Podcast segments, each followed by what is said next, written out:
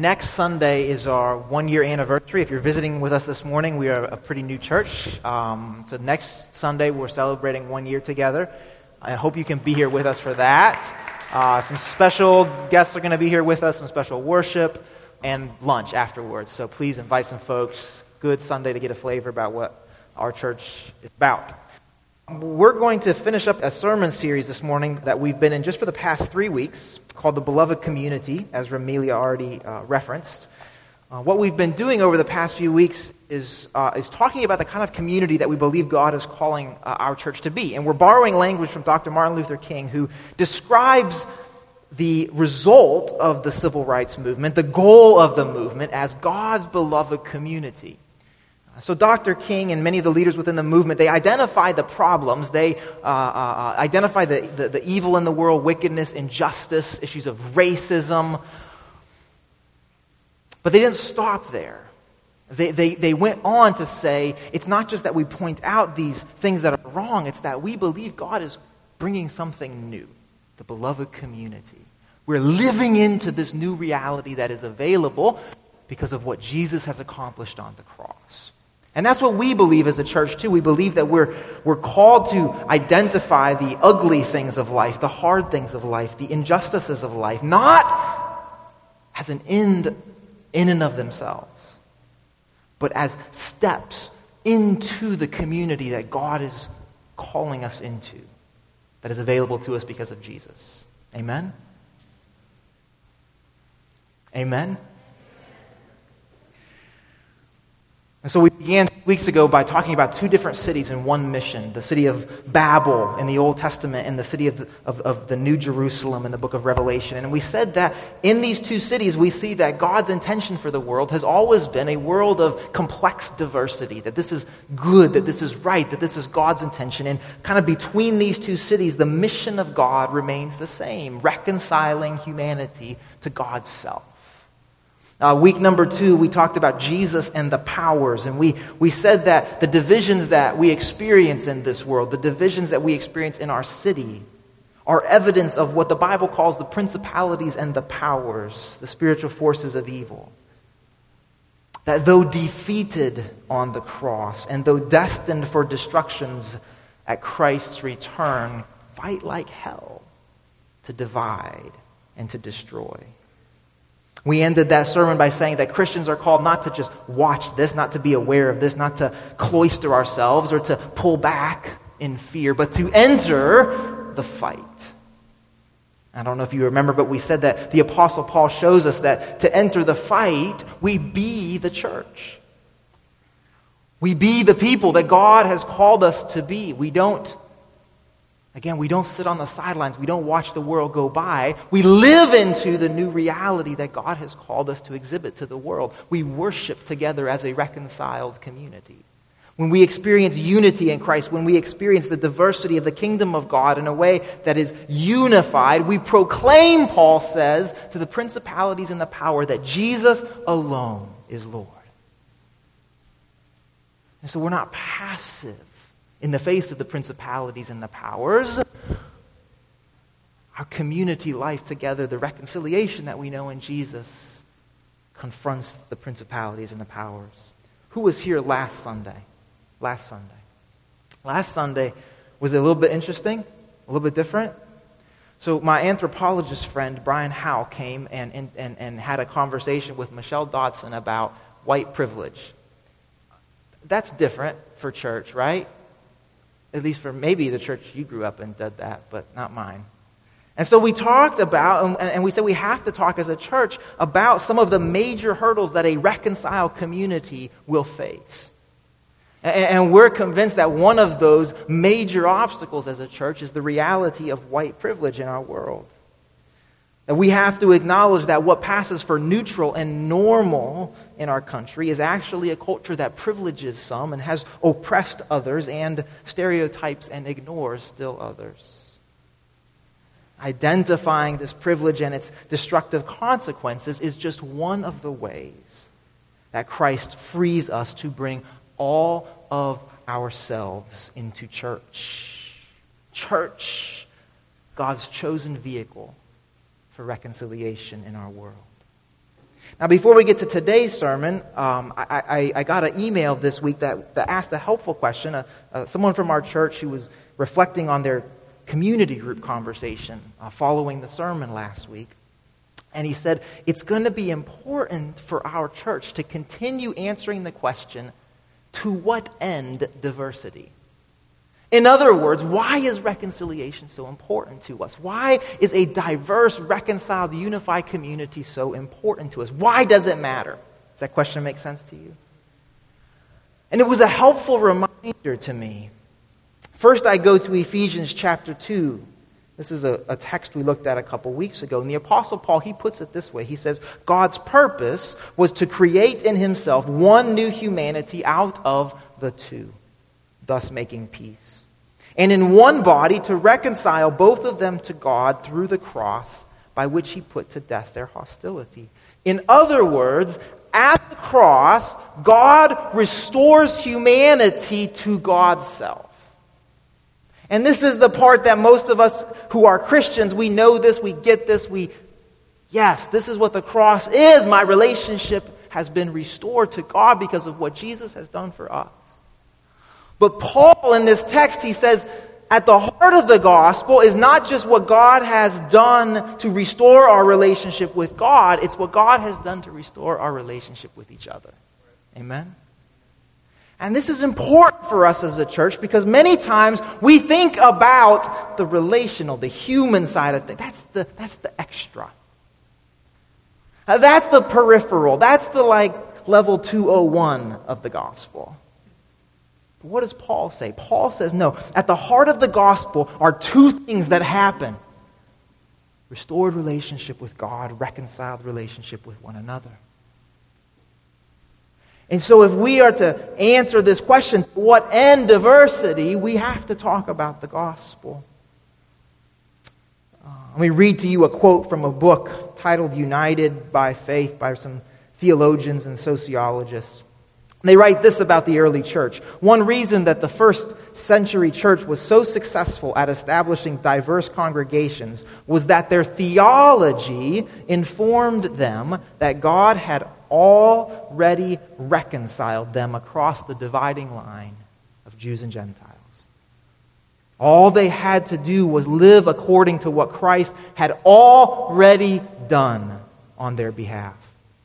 When we gather together in multiracial congregations, we are implementing what has already been realized through Christ's death on a cross. Does that make sense? What these authors are saying is that the reason that the early church experienced reconciliation, and you remember that we talked about how divided the world was, just like it is in our day. The reason that they could experience reconciliation, the reason that they placed such a high value on a diverse people maintaining their cultural distinctives and yet worshiping in unity together was because of what they believed about the cross. They believed that at the cross, we've been reconciled to God and to one another. This is true. This is done. And so they lived into this new reality. Do you see? Is this true for us? You, you see, for us, uh, reconciliation, diversity, talking about hard issues like racism, that we don't do this because it's fun. Would you agree? Or because it's easy. Or because it's cool to be a multi whatever, cultural, ethnic, racial. Because that won't sustain us, will it? We live into this new reality. We push into these things because what we believe God accomplished on the cross. It's done. Amen. So we're living what we believe to be true. So if I could put it real, real, real succinctly, to what end diversity? We pursue reconciliation and unity within a multi ethnic, multiracial church because of the gospel. Period. The gospel, the gospel, that through the death and resurrection of the Son of God, we have access to restored relationship with God and reconciliation with one another. Is this clear? Somebody say yes. Is this clear? We make it complicated, don't we? And believe me, it gets complicated. But the why, it's actually pretty simple. It's the gospel. It's the gospel. To what end diversity? The gospel. So we wrap up today with our last sermon. I, have titled our sermon today Conflict, Laughter, Discomfort, Forgiveness, and Other Hopeful Signs. Conflict, laughter, discomfort, forgiveness, and other hopeful signs. Uh, not long ago, I had uh, two conversations with members of our church within the span of a few days, and, and, and I found them very enlightening. The first conversation with, was with an African American leader in our church, and this, this, this leader said, she said, sometimes on Sunday mornings I wake up, and she said, I just I want to go to my, to my black church and just worship. Worship the way I grew up worshiping. I know, oh, okay. And two days later, I had a conversation with another very mature leader in our church, an Asian American woman, and she said, she said, sometimes I wake up on Sunday mornings and I, I, I want to worship the way I grew up worshiping. Anybody relate? You can admit it. And I walk away from these, this conversation going, now, isn't this an interesting thing? Here we have two different people with two vastly different experiences of what it looks like to worship God, right? You understand? Vastly different experiences. Coming together, worshiping, and going, yes, this is good. I'm glad I'm here, but oh, I wish it could be like. I wish we could do it like the way I did it when we grew up, or in my church, or within my community. You know what I'm saying? I, have mentioned this story before. Uh, months ago, I was uh, meeting with my spiritual director, and uh, I was sharing with her my anxieties of being kind of a, a white pastor in a uh, predominantly African American neighborhood in a multi ethnic church, and like how trying to figure it out and kind of have these second guesses about am I making the right decisions as the pastor. And I said to her, I said, help me figure this out. I, I, I want to stop feeling this. I don't like how this discomfort feels. I don't like how this confusion feels. I don't like second guessing myself. My spiritual director is an African American woman, and she said to me, David, you need to feel this. She said, if you weren't feeling these things, I would be worried about you. If you thought everything was great and you trusted your instincts as a white man in this neighborhood, in this church, something would be wrong. You see. She said, what you are experiencing as God's absence may in fact be evidence of God's presence in your life.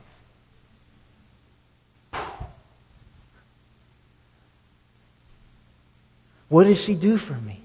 She reinterpreted my experience. Do you see? She didn't gloss over what I was feeling. She didn't pretend I was feeling something else. She said, This is what you're experiencing, but the way you're interpreting it is wrong. God is present to you, David. God is speaking to you, David. Just not how you're used to hearing it. It's not just, it's not, it's not how you like to experience it. Does that make sense to anybody in this room? I'm not the only one. So here's this reality for us as a church is that we bring to our community distinct cultural lenses, right? I'm a white man. I see the world that way. I don't get to choose that, right? I bring this. You bring your cultural perspective, your history, your story, your family, your neighbor. You bring that to this church. Would you agree? And it influences how you experience things, doesn't it? So, what do we do about that? How does that work for us in a church that's supposed to be reconciled and talking and understanding? And li- how does this work? I want to say to us this morning that if we do not find new ways to understand and interpret our lives within God's kingdom, this new kingdom that we've been called to, we will completely miss the ways that God is active in our lives, active in our church, and active in our city. This is true, of course, not just of multi ethnic churches like ours. I would say that this is one of the major storylines throughout the Bible. Every time God calls a people to God's self, they struggle to understand their lives now. Why? Because we live in a world where the principalities and the powers are actively opposing God, seeking to divide and even destroy humanity. So when you and I live within the kingdom of God, we are now in direct confrontation with how the world works. Would you agree? You could say that, that when we say yes to Jesus, when we say yes to the gospel, when we step into the kingdom of God, we are now on a collision course with the way the world works. Let me give you some examples about this. I said this is one of the storylines through the Bible. Let, let me tell you what I mean. You remember Abraham? Here's Abraham's reality. Genesis chapter 11, verse 30. This is Abraham's reality. This is the world he lives in. Sarai, that's his wife, was barren she had no children. This is Abraham's reality. This is how the world works. I'm old. I'm not going to have an heir. I'm not going to have a son. That's how it works. This is the world that Abraham knew. What is the world that God calls him into? What is new life? What is the kingdom that God calls Abraham into? He comes to Abraham and he says, I will make you into a great nation. I will bless you. I will make your name great, and you will be a blessing. This is the new world. This is the new reality. This is the new kingdom that Abraham is being called into. Here's my old world. I'm old. We're barren. That's my story. God says, Abraham, your new story, going to have a son. You have a great family who will be a great nation. This is your new reality, Abraham. This is what's true for you now. But there's a collision between the, the world that Abraham knew and the world that God was calling him into. How does that play out? Abraham pretends that his wife is his sister. Twice. Not once, twice. Because this is how the world works. Abraham disbelieves multiple times, as does his wife, that they will ever have a child. He tells God, Well, this, this, my, my, my servant's son will be my heir. This is how Abraham's world works. He sleeps with his wife's servant in order to have a son because this is how the world works. And so, even after God calls, comes to Abraham and says, Abraham, this is my promise for you. This is what's true for you. This is what I'm going to do for you. Collision. No, I know how the world works. I know what's true. The Israelites, let's talk about the Israelites for just a second. They're rescued from Egypt, Abraham's eventual family that turns into a nation. They're enslaved in Egypt. God sends Moses, rescues them from Egypt, leads them through the wilderness, schools them for months in how to be God's covenant people. And finally, they arrive where? The promised land. They're there. God has been faithful. He's done everything He said He was going to do. Your old reality, you were slaves in Egypt. Your new reality, God's treasured possession, children of God, given a new land flowing with milk and honey. You remember the story? They send out 12 spies in the land. You remember what happens? They come back. Great, let's go! Just like God said, right? Right? Ten come back. Remember what they say? I love this. I love this. Ten of the spies come back, and this is what they say The land we explored devours those living in it. All of the people we saw there are of great size. We seemed like grasshoppers in our own eyes, and we looked the same to them. This is their collision. This is the world as they knew it. God had been faithful. God had fought for them. God had done everything that God promised for them, and still, we seem like grasshoppers in their eyes. So let's turn around. This story pulls into the New Testament. We talked about the Apostle Peter last uh, two weeks ago. Let's pick on him again for just a minute. Peter spends three years with Jesus. I mean, if you want like a Jesus education, Peter got it. Morning, noon, and night. He knew everything about Jesus, everything there was to know at that point. Peter knew it. He experienced it. He lived it. He ate it. He drank it. Peter was taught about God's coming kingdom that would welcome all people, regardless of ethnicity, regardless of class, regardless of your religious status.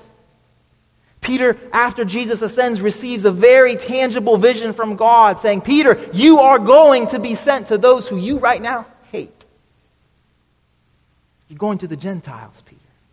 This is your new reality, Peter. This is true for you now, Peter. If you've read the book of Galatians, you remember the section where the Apostle Paul writes about having to call Peter out after all of this. Why? Because Peter was in fellowship with Gentile believers like he should have been following the way of Jesus. But then certain Jewish Christians came to town. And what did Peter do? He says, Oh, no, no, no, no.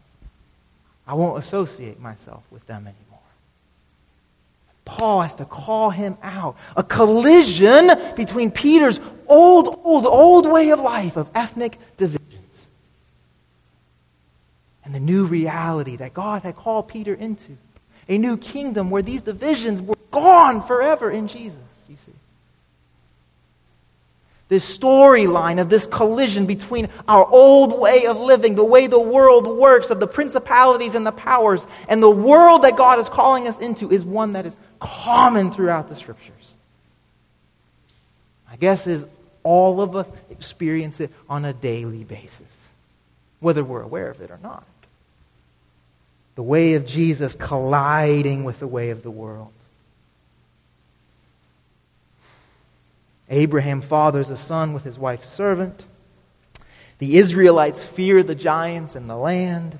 And Peter chooses once again ethnocentrism over the gospel's reconciliation. And us? Is it any different for us? Is it any less true for us that we experience this collision as well? Should we not expect a collision between a world that glorifies greed and God's extravagant generosity? Should we not expect a collision between a, a world that grants acceptance based on outward appearance and the Son of God who sees our hearts and transforms us from the inside out? And how much more true is this for a church like ours, a multi ethnic, multiracial, messy church like ours? Should we not expect a collision between a world that tolerates and even advances divisions and a God who really, really loves everyone? Should we not experience a collision between a world that privileges certain people and God's deep concern and love for the oppressed of our world? Should we not experience a collision between a world that advances destructive stereotypes of, based on gender and race and a Jesus who cared for the unique situations of everybody he met? Whether they were a rich ruler, a sick widow, a religious leader, or a grieving father. Are we any different, church, from Abraham, from the children of Israel? From Peter? If they struggled so mightily when their old lives collided with new life in Jesus, why would it be any different for us? Let me, let me, let me just for a minute just talk to, to, to, those of you who this is your church, this is your family. We have some visitors today, or some folks who are like, ah, I don't know, these are some weird people. I don't know if I'm in or out. Let, let me talk. Let me talk to those of you who this is your place. Okay, this is your people. This is hard. Would you agree? This is hard. Living within this collision is hard. It's tiring. I was on a conference call this week with a pastor up in Grand Rapids who's pastoring a multi ethnic church there. And we're talking about these kinds of things. And he says, You know, you guys down in Chicago, you have two seasons you have winter and road construction. He's saying you all hate road construction because it tears up your roads. Amen. It's dusty, it's dirty, it takes them forever, forever, forever to finish. They're paving a road by our house right now. I thought our house was on fire. Like that smell, that tar smell, nasty. He said, You all hate road construction, but you love that paved road.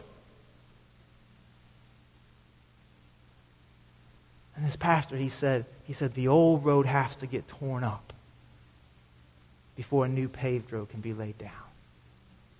That old messy road, potholy road, gravelly road's got to get ripped up, torn up, and it's nasty job. It's a dirty job. It's a hot job. It takes forever.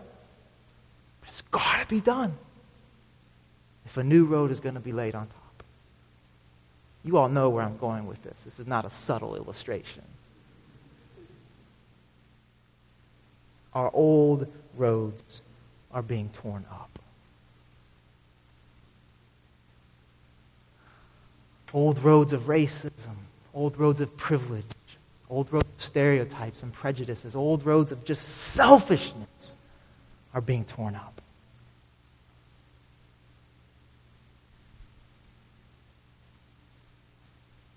And can I tell you that it, it should be hard? It needs to be hard, church. What would it mean if this were easy? What would it mean right now if nobody could, could you know, sympathize with me when I say this is hard? If you're like, really? Hard? Psh, not for me. What would it mean if this were easy? What would it mean if, if we all agreed with each other all the time? What would that mean? What would it mean if, if everybody always resonated with the exact set selection every single week that the worship team picked? What would it mean if it was completely easy and natural to form friendships? What would it mean if everybody in our church always voted for the exact same political candidates? What would it mean if we all had the same ideas of how best to serve our neighborhood? What would that mean? What would it mean if everybody agreed exactly what the preacher should be preaching about on Sunday? What would that mean? What would it mean if, if next week, during our first anniversary service, the best thing we could say was, Well, it's been easy. This has been easy. What would that mean, church? Might it mean that we had exchanged the narrow gate of Jesus for the broad path of the world? Is that a possibility? Might it mean that we had prioritized our pretty pitiful agendas over the God who proclaims, as the heavens are higher from the earth, so are my ways higher than your ways, and my thoughts higher than your thoughts? If it were easy, might it mean that, that we had chosen to worship finite, pathetic gods made in our own image, rather than the righteous God who even now is worshiped by angelic beings who cry, Holy, holy, holy is the Lord God Almighty, who was and who is and who is to come. What would it mean if it were easy, church? Following a God who is tearing up our old roads, it's hard. It's hard. And it should be hard. The gospel is hard. The, do- the gospel asks us to die and be resurrected anew. The gospel is hard, but the gospel is good, church. Amen. And so, and so, and so this means more than just accepting hardships. We don't want to just like walk out here like a bunch of martyrs, like, okay, I got to suffer for Jesus, you know, gonna take it like a rat. No. Because he follows a God who fulfilled every single one of his promises, Abraham learned to interpret the that's impossible instinct into a sign that he was at the center of God's will. He learned. Because they followed a God who promised to never leave them and never forsake them, the Israelites learned that the, the fear that they knew when encountering the giants in the land was actually evidence of God's upcoming provision in their And because Peter followed the God who eats with tax collectors and prostitutes, who heals foreigners and welcomes the marginalized, Peter learned that the cultural discomfort and confusion that he hated was actually the place where gospel reconciliation was experienced in profound ways. It's more than just accepting hardship. Living within God's kingdom means relearning how to understand and interpret our lives and our experiences in light of the God who has called us. So I want to ask this morning what is it that we should be looking for as a church? If, if Abraham had to relearn, the children of Israel had to relearn, if people, Peter had to relearn what this life was like, what should we be looking for, church? What are the things that we should be paying attention to as signs of God's presence with us? Is that a good question? We need to know what to pay attention to, don't we? We need to know what to listen for, what to look for. Because it's probably not going to be what we expect. Amen? It's going to catch us off guard, it's going to surprise us. We are forming a new community that centers on God's reconciliation through Jesus. And so, of course, we expect tension. We expect collision with a world that is governed in so many ways by the principalities and the powers. Yes. Within this new community where our old ways of judging and evaluating aren't all that helpful, we have to look for new evidence of where God is at work in our lives. So, I want to share with you just a handful of what I'm going to call hopeful signs for us this morning. This is not an exhaustive list. I didn't get this list out of some chapter in the Bible. This is sort of your pastor saying, This is what I'm looking for. Okay? So write some of these things down, but add to them. Have this conversation in your community group. What are we looking for as a church? What do we need to pay attention to as a church? What are the things that will surprise us, but may in fact be evidence that God is at work? Number one, discomfort. Anybody who likes being uncomfortable? Good. Discomfort. Can I tell you that if it were up to me during worship time, I would be in the very back row. And this would, this would be, I would be like this, like this. And like if I was really into it, I'm just being straight up with you. Like that's my, that's, that's me. That's comfortable for me. I'm having to learn that standing down here up front and, you know, like doing this every once in a while. I know some of you are like, you are so remedial. It's true. I'm very remedial. Learning worship in new ways that are frankly just not comfortable to me. These are the places where I'm encountering God. These are where my this is the place where my life is being shaped and transformed right. I'm, I'm, I'm gaining a larger vision of what it means to be a worshiping community.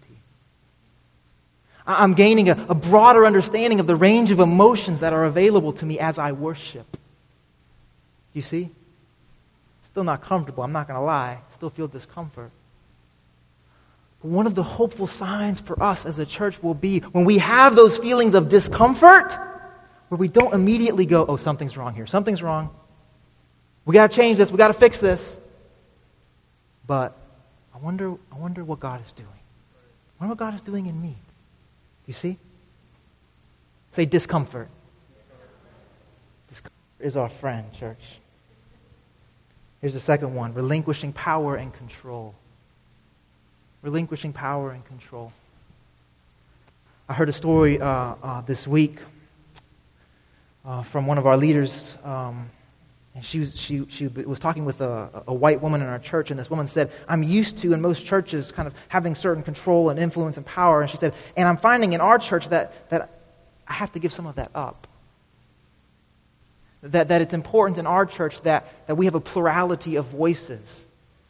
That, that we're represented well in our leadership because of who's here, who God has called here. Can I tell you how hopeful that is to me to hear that? Oh, because I love being in control. Right? Am I alone in that? You give me some power. I'm, mm, I like how that feels. To give that up, to give that to somebody else. You see? Look for that. Is this present in your life? Is this present in our church where we are relinquishing our control and our power to do it the way we think it ought to be done? Next one. Assuming a difference in perspective. Do you know that everybody doesn't see the world how you see it? Do you know that? They don't. The, the church that I was at many years ago, we would sing these songs on occasion that I really did not like. I thought they were theologically just shallow, you know, like me centered and like, uh, you, know. And I would stand there, I'm like, we got, why are we singing these? They're just not helpful. And you know what? Every time that would happen, I promise you, every time, someone would come up to me after the service and be like, that song just blessed me. the Holy Spirit ministered to me. I saw new things about God. And I'm like, what? That's not possible. That's a bad song. But we do this, don't we, church? We experience something and we assume I'm right. I can see this sucker all the way around, 360. I know what's happening. One of the hopeful signs of our church will, we, will be when we begin to just naturally assume, oh, oh, someone else sees this differently than I do. Someone else experienced that song differently than I did. Someone else experienced that, that interaction differently. Someone else heard that news differently than I did. I need to listen to that. Yes? Here's the next one conflict. Is that the next one, Tyler? I skipped one? Oh, using power to benefit everyone. Were you like trying to rearrange the slides? You are a good man. You don't need, just tell me. Just tell me. Help me preach. Using power to benefit everyone.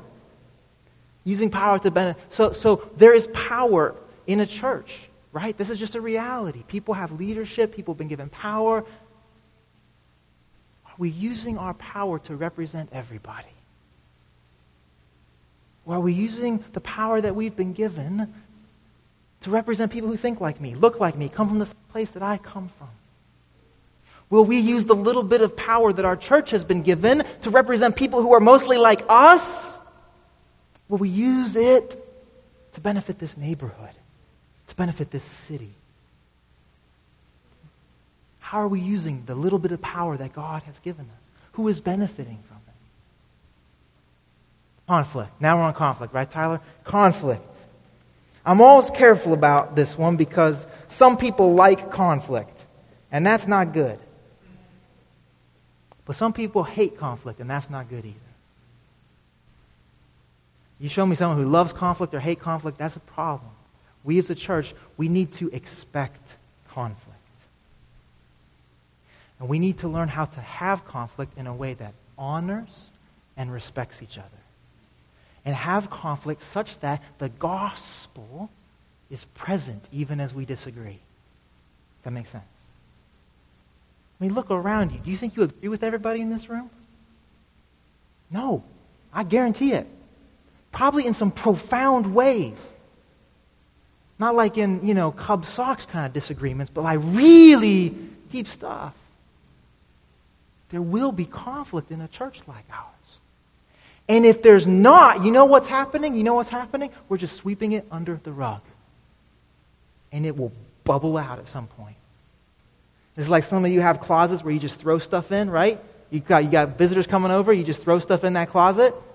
At some point, right? It's going to come out. And probably like, at, like, when you, like when you have visitors over or something, right? How are, we, how are we handling conflict? We expect conflict. And when it shows up, we acknowledge it. We look each other in the eye. We listen. We allow the gospel to be present as we seek, not to just cover it up, but reconciliation. Yes? I put forgiveness next intentionally. Uh, churches measure success in different ways. I don't know if you know this. Churches can measure success by how many people show up on a Sunday, how big their buildings is, how big their budgets are. Churches measure success in different kinds of ways. You know what I think one of the best ways to measure our success as a church would be? How often we forgive each other. What if that was the primary thing we were looking for as a church? How often do I forgive? What does Peter? Peter comes to Jesus and says, Hey, Jesus, if I, if I forgive seven times, is that like enough? Is that? And what does Jesus say? What do you say? 70 times. He's, what does he do? He's saying, There is no limit, Peter. You're living within a new reality now. There's no limit on forgiveness. You're going to be offended. You're going to be hurt. You're going to get, something's going to happen where you're going to. Uh, I am going to say something to you that you're going to. Uh, I'm going to need you to forgive me. I'm going to need to ask you to forgive me. You will need to ask people in your community groups, please forgive me. I was ignorant. I was mad. I need you to forgive me. How can we keep doing this? Because the gospel is true for us, church. Because every time that we show up on a Sunday morning, we are reminded that the only thing that sustains us is God's forgiveness of us. Yes? We are constantly being forgiven. Why would we stop forgiving? How many times can we forgive as a church? Here's my next one laughter. You know how some when they talk about uh, things like race, especially, it's like you can just tell they're just so afraid of saying something like potentially offensive. Anybody know what I'm talking about? It's like it gets real serious, you know, it's like, well, so, as you, as a, um, can I say African American, you know, or is it Caucasian? Like, what's, you know, like, you understand what I'm saying, right? We get tied up in knots, right? One of my friends says that seriousness is the refuge of the shallow. It's shallow people who always have to be serious.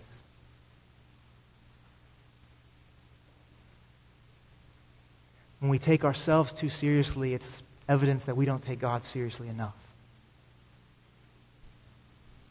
If we take God seriously, then we are free people. It's not up to us to get it right. It's not up to us to never make a mistake, to never say something ignorant or offensive. Why?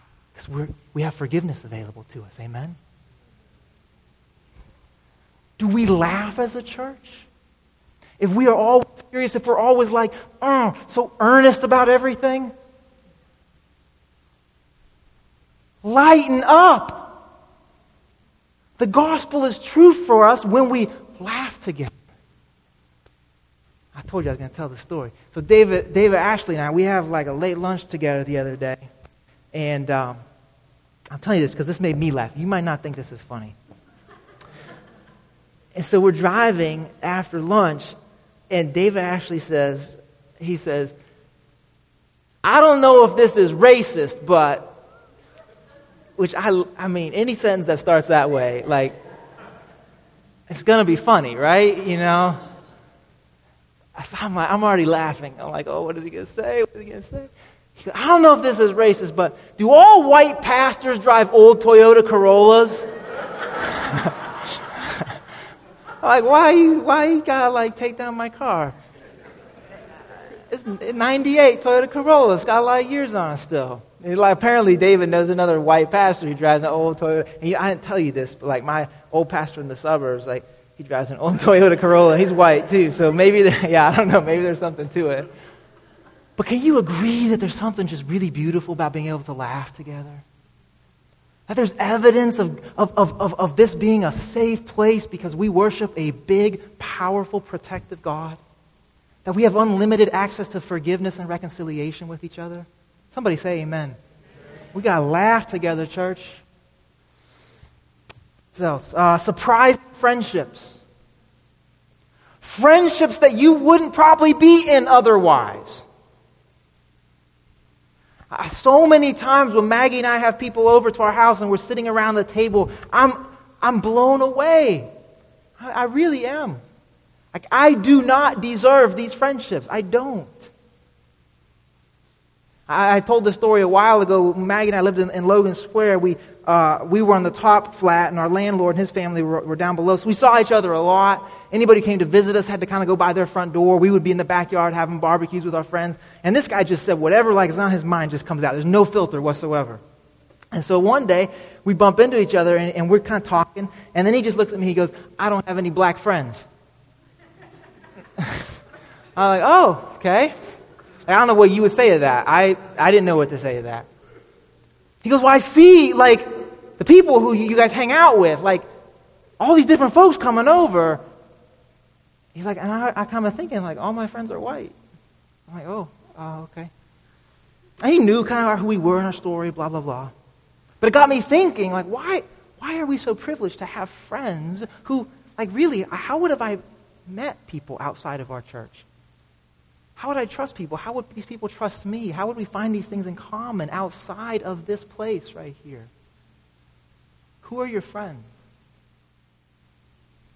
Are, are, are, your friends or the people that you eat with, that drink with, that you go out and have fun with, that you, that you can lean on, are they people who you would have had access to before outside of this reconciling community? Or do your friendships look different? This is a sign of God's presence and activity in our church. Content in never arriving. This is a hard one for me, you guys. I like to be there. My wife will tell you, like, we're on a road trip. Like, I'm so stereotypically male in this way, you know? Like, if you are not dying, we don't have to stop, you know? I like to get there. I think most of us like to arrive. Yeah, the whole, it's not the destination, it's the journey, blah, blah, blah. Yeah, right, whatever. Like 15 hours into a road trip, who's saying that? You know, like you want to be there. We like to arrive. We like to have it figured out. We like to say, this is how we do things. Oh, this is kind of our ministry, and this ministry works like this. Our worship thing does like this, and our prayer team kind of does like this, and our preaching always is the same way like this. And we kind of know exactly how we're going to reach out to this neighborhood. We've arrived. We know how it works. It's not going to happen, church. Yeah, we're going to figure some things out. Yeah, we're going to hit rhythms in some areas. But a church like this, a multi ethnic church like this that is committed to pursuing what God is up to, we're never going to get there. And that goes against our, our instincts, doesn't it? Coming to accept that, coming to be content in that, coming to look forward to what does God have for us next. That will be another sign, another hopeful sign. Next one, identifying with the other. This is how Michelle Dodson usually says it the other. Identifying with people who aren't just like me, who are different than me. This, this, was most profound, this point was most profoundly made to me when my, my wife and I, when, when we were preparing to adopt. And because we were uh, adopting a child whose race and ethnicity was different than our own, we had to go through what's called a transracial adoption class. Um, one of the things that we did is watch this video, and I don't really remember anything about the video, but uh, except this one point, which this, this mother who had adopted years and years ago, a white woman who adopted non white children, she, she said, I, I had to learn that when somebody said something offensive to my child, that had to be offensive to me too. I could never excuse it. I could never pat my child on the head and say, oh, no, no, they didn't really mean that. If somebody said something off- uh, offensive racially or because of ethnicity about my child, I had to be mad. I had to be angry. I had to take it personally. That's my child. And just because my skin color looks different than them doesn't matter. That's my boy. That's my girl. That's what I'm talking about here. Identifying with each other in that way where we know each other in this way, where we don't just care for our own interests, but we deeply care about the interests of others. Why? Because this is what God did for us. Jesus took our interests onto himself. He didn't say, well, you guys got yourself into this mess and you kind of have your own thing going on there, so, you know. He took it onto himself he experienced our pain, our brokenness, our temptation, our isolation, our loneliness, our betrayal. He experienced it all. One of the signs of God's presence in our church is that we begin to identify with each other in these deep, deep ways. Does that make sense? Does that feel too big? Almost done. Almost done. Our everyday, our everyday lives begin matching our Sunday beliefs. You all come here on Sunday and I talk about these things, multi ethnicity and reconciliation and blah, blah, blah, blah, blah, blah, blah. And then we go home. And, and, the, and, the, and, the, and the reality is that we could do this church thing and we could show up right here and it could stop right here. Your life could just go on looking exactly the same. It could. We could show up and we could, isn't this great? Multi ethnic reconciliation. And then everything just continued the same. So that your interests remain your interests, so that your involvement remains your involvement. And there is no actual change, there is no actual transformation in where our lives actually live out. And then lastly, this is where I've been living these days, church an utter dependence on God rather than any strategy, program, or method. Anybody resonate with that? This is what the Holy Spirit has been doing in my life lately, church. I'm hopeful that some of you are, are, are, are, resonating with this. I'm hopeful that this is what the Holy Spirit is telling our church. That it is no program, it is no strategy, it is no method. It is utter dependence on God and God alone. I hope the vision that exists within this church is overwhelming to you. I hope it's too big for you. I hope it's something that only God can accomplish. Do we depend on Him, church? Do we depend on God for everything? Are we trusting in our methods? Are we trusting in our intellect and in our financial resources? Where is our trust? Only God, only God can accomplish this. That's my list. What do you think of my list? It's okay? Add to it, please. Add to this list. Talk about this. What do we look for? Share this with each other. How do we need to be paying attention? What do we need to be listening to? We need new ways of understanding our lives as our world collides with the kingdom that we've been called into. We need ways of understanding what's God Where's God at work? So let's end with this. How are we sustained in this? Because nobody wants to just live like in the midst of road construction forever, right? No, no, it's horrible. What sustains us in this collision? We're relearning things. We're looking for new ways of God being present. But what is going to sustain us? We're going to celebrate the Lord's Supper here in just a few minutes. I want to tell you that it's the presence of Christ only that will sustain us. Uh, one of the best known uh, passages about the Lord's Supper comes from 1 Corinthians chapter 11. And let me read this to you. This is the part that most of us are familiar with. Paul is writing to this early church, and he says, For I received from the Lord what I also passed on to you. The Lord Jesus, on the night he was betrayed, took bread, and when he had given thanks, he broke it. And he said, This is my body, which is for you. Do this in remembrance of me. In the same way, after supper, he took the cup, saying, This cup is the new covenant in my blood. Do this whenever you drink it in remembrance of me. For whenever you eat this bread and drink this cup, you proclaim the Lord's death until he comes. Is that familiar to most of you? You hear that language? Do you know that on either side of this passage, Paul is going after these massive divisions in the church? Paul places right in the center of this passage the Lord's Supper. When you come together, you're celebrating the death and the resurrection of Jesus. Why does he put it right there? On either end, he says, Church, you're dragging the world into church with you. In this particular case, class divisions. The rich eating all of the resources, taking all of the resources and leaving none for the poor, Paul says. This was the collision that the Corinthian church was facing. This is how our old world works. The rich and the poor, they're divided. So we bring that into the church, and Paul says, No, no, no, no. There's a new reality that you live into now. What will sustain you in that? The presence of Christ. That's it. Church, it's not just that Christ died for us. It's not just that Christ resurrected for us. It's that Christ sustains us. And this is the imagery of the, of the Lord's Supper. We come and we take the bread and we take the cup and we are sustained by Jesus. Do you see? David Karagu, go ahead and come back. Come up. Thank you. When we come this morning, when we receive the, the bread, when we dip it into the cup, we're not just going through the motions of something. We're not just being obedient to a command. When we do this this morning, we are proclaiming the reconciling gospel, number one. We're saying that this is our starting point. That in Jesus we have been restored to God. That in Jesus we have been reconciled to one another. This is what you're doing.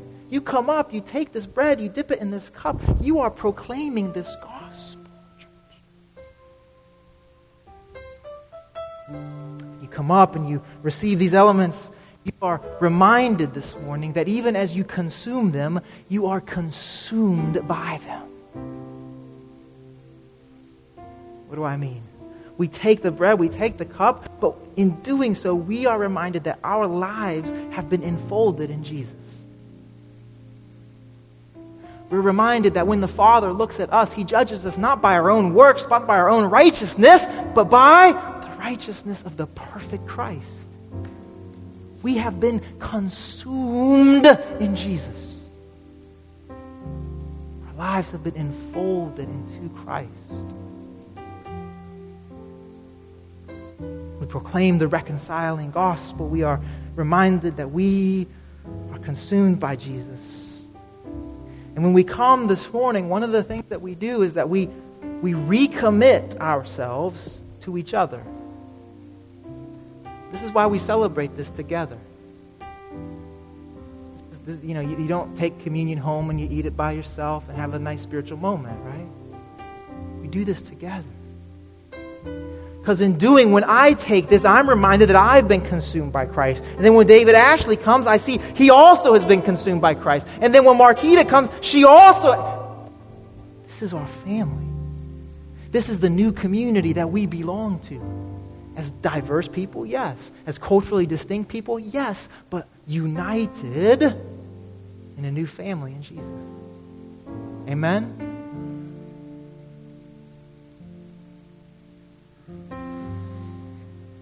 Real quick review. We live within a world that, despite God's original intentions, is often ruled by the powers and the principalities opposed to God. When we accept God's invitation of reconciliation within the kingdom of God, we will inevitably collide with the world. It will be hard. There will be road construction. Living within this collision means finding new ways to understand and to interpret our lives, our experiences, in order to see where God is present, where God is active. Because He's active, right, church? He's present.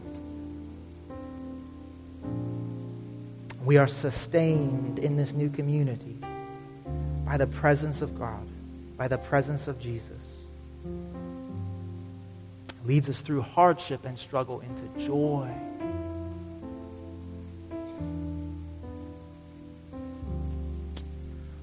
If you're visiting with us this morning, uh, when we celebrate communion, we tear off a piece of bread and we dip it in the cup. Uh, there will be some uh, prayer ministers up front in a minute. Love to pray for you this morning. If there's anything in your life that you want to be reminded of in Jesus, there's any sickness in your life, if there's anything falling apart in your life, I want to pray for you this morning. And the way we're going to do it this morning is a little bit different. This is going to make you a little bit uncomfortable. I'm not beyond that. We're going to just have some music playing just for a while. And want to just ask us to quietly, silently reflect on the presence of Christ with us to prepare our hearts. And then I'm going to come up and we're going to uh, we're going to say a prayer together. And I'm going to take the bread and the cup and I'm going to stand here. And then when you're ready, you come up and I'm going to serve you communion. And when you take the bread, I'm going to say, This is the body of Christ. And then when you dip it in the cup, I'm going to say, This is the blood of Christ. And then when you've taken it, you're going to take the cup and the plate from me. And you're going to stand until somebody else comes. And then you'll say, This is the body of Christ, and this is the blood of Christ. We'll receive communion that way this morning. Now, I want to say that if for some reason you're very, well, everybody's a little uncomfortable with that idea, right? But if you're very, very uncomfortable with that idea, you can come up, receive communion, and just, you can go back and sit down. You don't have to, you don't have to take it. I'd like to encourage you to do that. I'd like to encourage us this morning, especially those of us who this is our family, this is our church. I'd like us to serve one another this morning.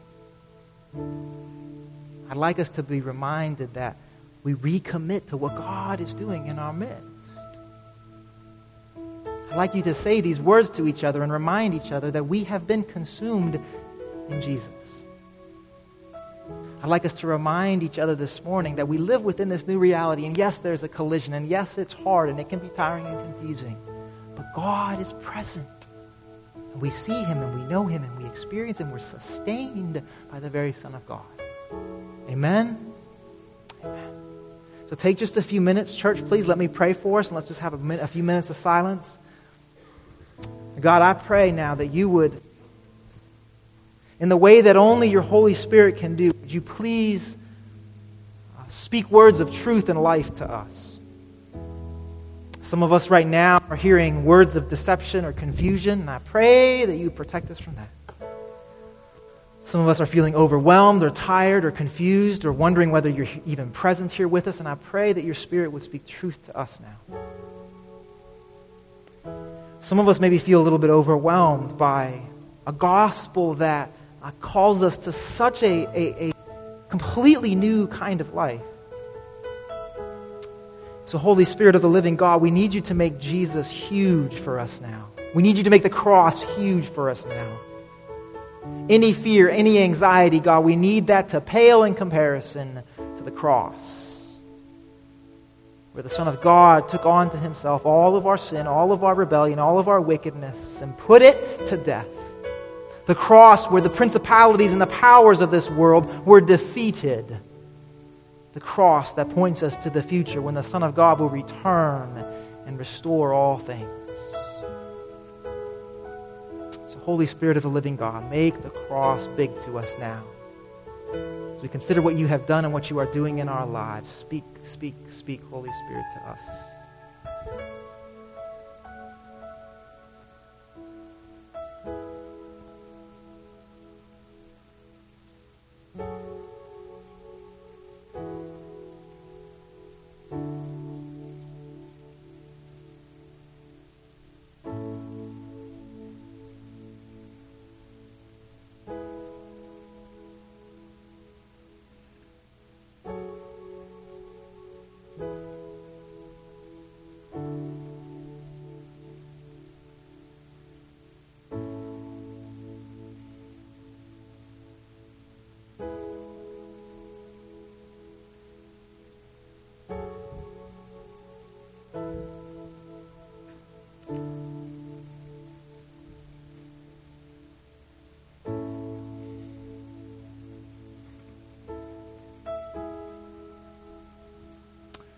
On the night that Jesus was betrayed, he took bread and he broke it. And he said, This is my body that will be broken for you.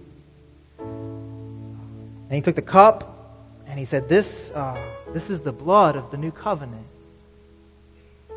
that will be shed for you for the forgiveness of sins.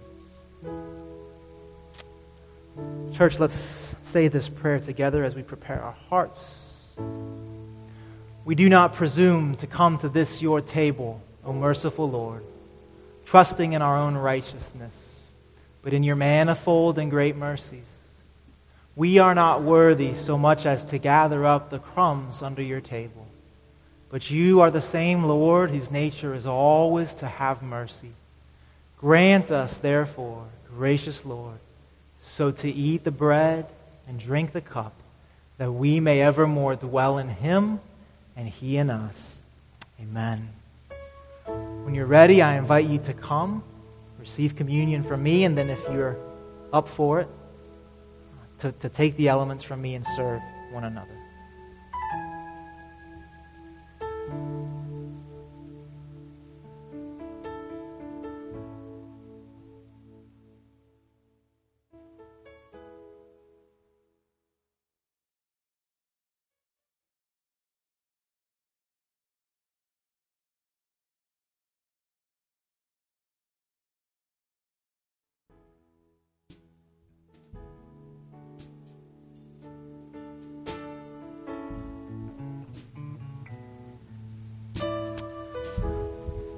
Didn't, uh, if you didn't receive communion just now but would like to, I invite you to stay after the service, and I would be very happy to serve you the Lord's Supper. The story of God's people throughout the centuries is of a people who are sustained by God. We're not very unique, church. We face confusing circumstances. Face issues of division. There may be areas of sin in our life that feel too big. This has been the story of God's people since the beginning of a life that feels too complicated, too big, and of a God who has sustained God's people. Amen? From the beginning,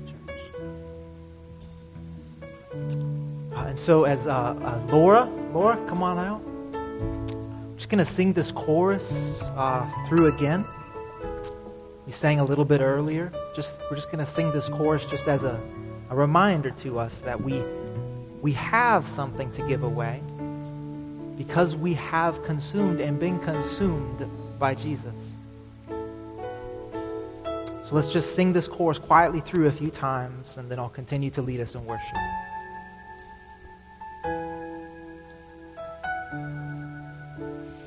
Give myself away. I give myself away so you can use me. I give myself away. Oh Lord, I give myself away so you can use me. I give myself away.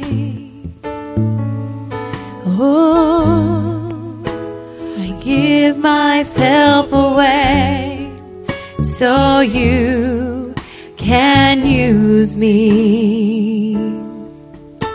My life is not my own. To you I give myself, I give myself to you. Oh, my life is not my own. To you I belong. I give myself, I give myself to you. Oh, my life, my life is not my own. To you myself, I give myself to you. Oh, my life is not my own. To you I belong. I give myself, I give myself to you. I give myself away.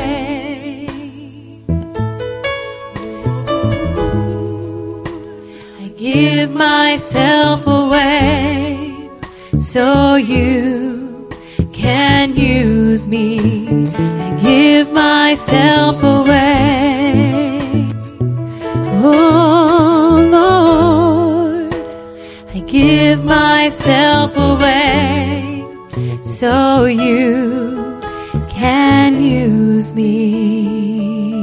In church? We're going to sing one last song, and as we do, as we proclaim um, the truth of the gospel in our lives and in our world, uh, if you need to come forward, come forward. If you need to be at the cross, come to the cross. If you need prayer, our prayer ministers are still available. They'll pray for you. So uh, worship, worship in spirit and in truth.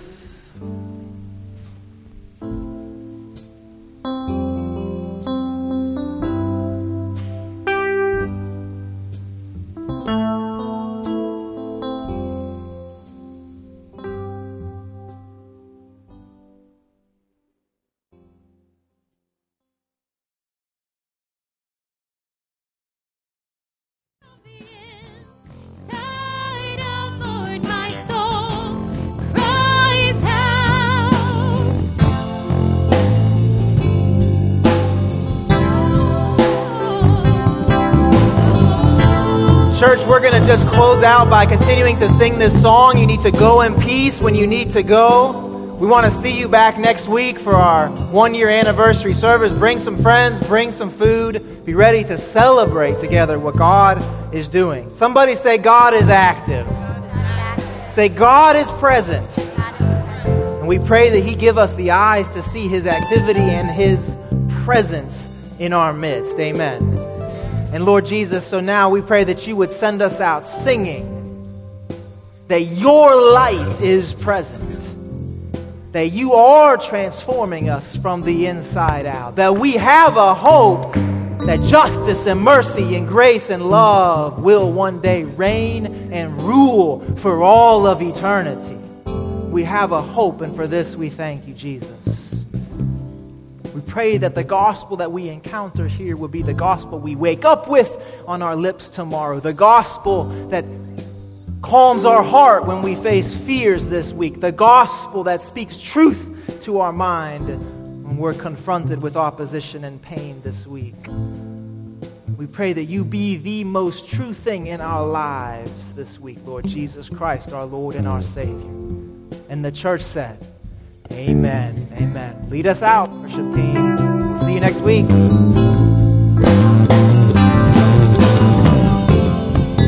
My heart and my soul, I give you control.